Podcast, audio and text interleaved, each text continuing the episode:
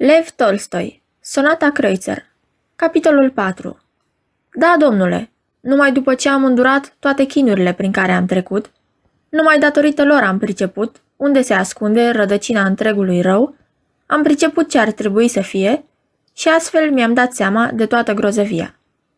Așadar, vezi și dumneata cum și când a început tot ceea ce m-a adus la episodul meu. A început pe când nici nu împlinisem 16 ani. Faptul s-a petrecut când eram încă la liceu, iar fratele meu, mai mare, era student în anul întâi. Încă nu cunoscusem femeile, dar ca toți copiii nefericiți din mediul nostru, nu mai eram un băiețandru nevinovat. Ceilalți băieți mă stricaseră cu un an înainte. Femeia și nu o anumită femeie, ci femeia, ca o făptură dulce, femeia, orice femeie, goliciuna ei, începuse să mă chinuiască încă de pe atunci. Mă izolam în visuri lipsite de puritate. Eram torturat, așa cum sunt torturați 99% din băieții noștri. Mă cuprindea groaza, sufeream, mă închinam și cădeam în păcat. Deși stricat în închipuire și în fapt, încă nu făcusem ultimul pas. Păcătuiam de unul singur, fără a întinde deocamdată mâna către o altă ființă omenească.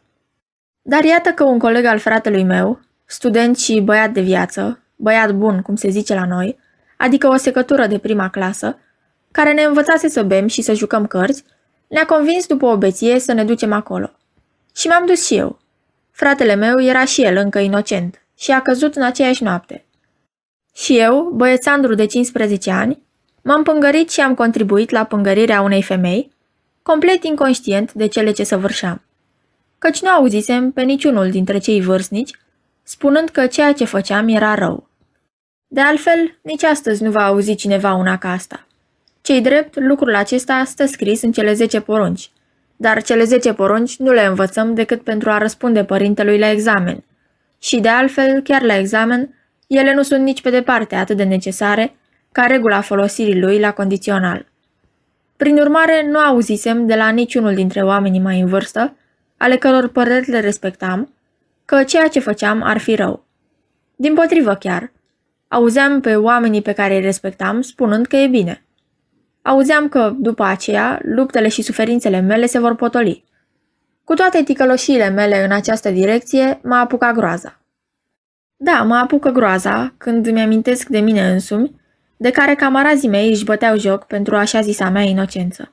Ce să mai zici când auzi toate năzdrăvăniile tineretului de altă dată, ale ofițerilor, ale parizienilor. Și când te gândești ce viziune splendidă ofereau toți domnii aceștia, și eu împreună cu dânsii, niște desfrânați, ajunși la vârsta de 30 de ani, având pe conștiință sute de crime odioase, dintre cele mai felurite, comise împotriva femeilor, atunci când ne făceam intrarea într-un salon, ori într-o sală de bal, spălați lună, bărbieriți, parfumați, în cămăși impecabile, în frac sau uniformă emblema a curățeniei, nu alta. Gândește-te numai la ceea ce ar trebui să fie și la ce este.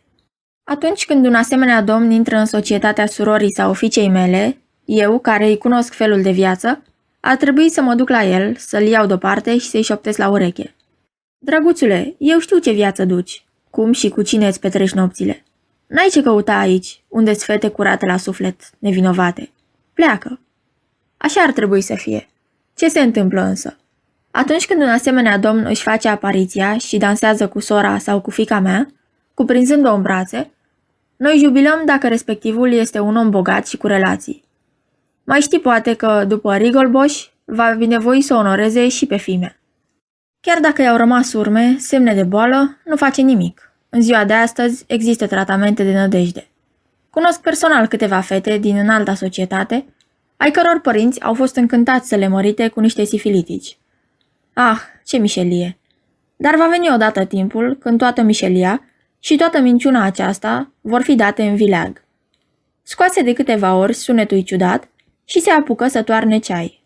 Ceaiul era nemaipomenit de tare și n-avea apă fiartă ca să-l facem mai slab. Mă simțeam grozav de surescitat din cauza celor două pahare pe care le băusem.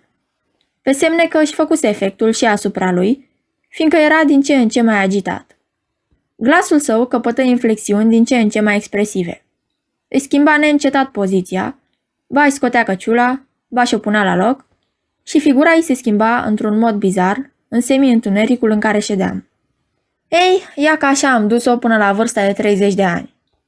Fără a fi renunțat o clipă la intenția de a-mi întemeia o viață de familie, cât mai curată și mai înălțătoare cu putință, și, mânat de acest gând, o cheam câte o fată care să corespundă scopului meu, continuă el.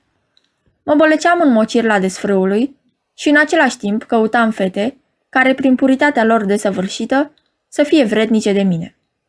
Pe multe din ele le-am înlăturat din gândul meu, tocmai pentru motivul că nu mi se păreau destul de pure pentru mine. În cele din urmă, am găsit una pe care am socotit-o demnă de mine. Era una din cele două fete ale unui moșier din gubernia Penza. O dinioară foarte bogat, dar care pe vremea aceea era ruinat. Într-o seară, după o plimbare cu barca, pe când ne întorceam acasă pe clar de lună, și stând alături de ea, îi admiram buclele și trupul zvelt, mulat într-un jerseu, am hotărât dintr-o dată că ea este. În seara aceea mi s-a părut că înțelege tot, tot ce simt și gândesc eu, și că ceea ce simt și gândesc eu sunt cele mai înălțătoare lucruri din lume. De fapt însă nu era altceva decât că jerseul, ca și buclele, o prindeau de minune și că, după ziua aceea petrecută în apropierea ei, doream o apropiere și mai mare. Te mir cum frumusețea ne dă iluzia de plină a binelui. Când o femeie frumoasă îndrugă prostii, o ascult și nu-i observ prostia, ci tot ce spune ți se pare inteligent. Vorbește și se poartă oribil, iar tu vezi în asta ceva drăgălaș. Dacă, însă, nici nu spune prostii, nici nu face lucruri urâte și mai e și frumoasă, te convingi numai decât că e un miracol de deșteptăciune și de moralitate. M-am înapoiat acasă entuziasmat și încredințat că fata aceasta este culmea perfecțiunii morale și că tocmai de aceea este vrednică să-mi fie soție și a doua zi i-am cerut mâna. Vai, ce confuzie! Dintr-o mie de bărbați care se însoară, și nu numai în cercurile noastre, dar din păcate și în popor, nu știu dacă găsești unul singur care să nu fi făcut nuntă de 10 ori înainte de căsătorie, sau poate chiar de 100 sau de 1000 de ori ca Don Juan. Astăzi, cei drept, aud și observ că există tineri curați care își dau seama și știu că aceasta nu-i glumă, ci un lucru de seamă. Să le ajute Dumnezeu. Dar pe timpul meu nu găseai nici măcar unul de ăștia la 10.000. Și tot știu asta, dar se prefac a nu știi. În toate romanele se descriu în cele mai mici amănunte simțămintele eroilor, heleșteile și tufișurile pe lângă care se plimbă, dar deși se descrie marea lor iubire pentru o fată oarecare, nu se scrie nicio iotă despre ceea ce se întâmplă înainte cu el, cu interesantul nostru erou, niciun cuvânt despre vizitele pe care le făcea la bordeluri, jupuneselor, bucătăreselor, soțiilor altora. Iar dacă există asemenea romane indecente, ele sunt oprite mai cu seamă acelora care ar trebui să cunoască aceste lucruri mai mult ca oricine, anume fetelor.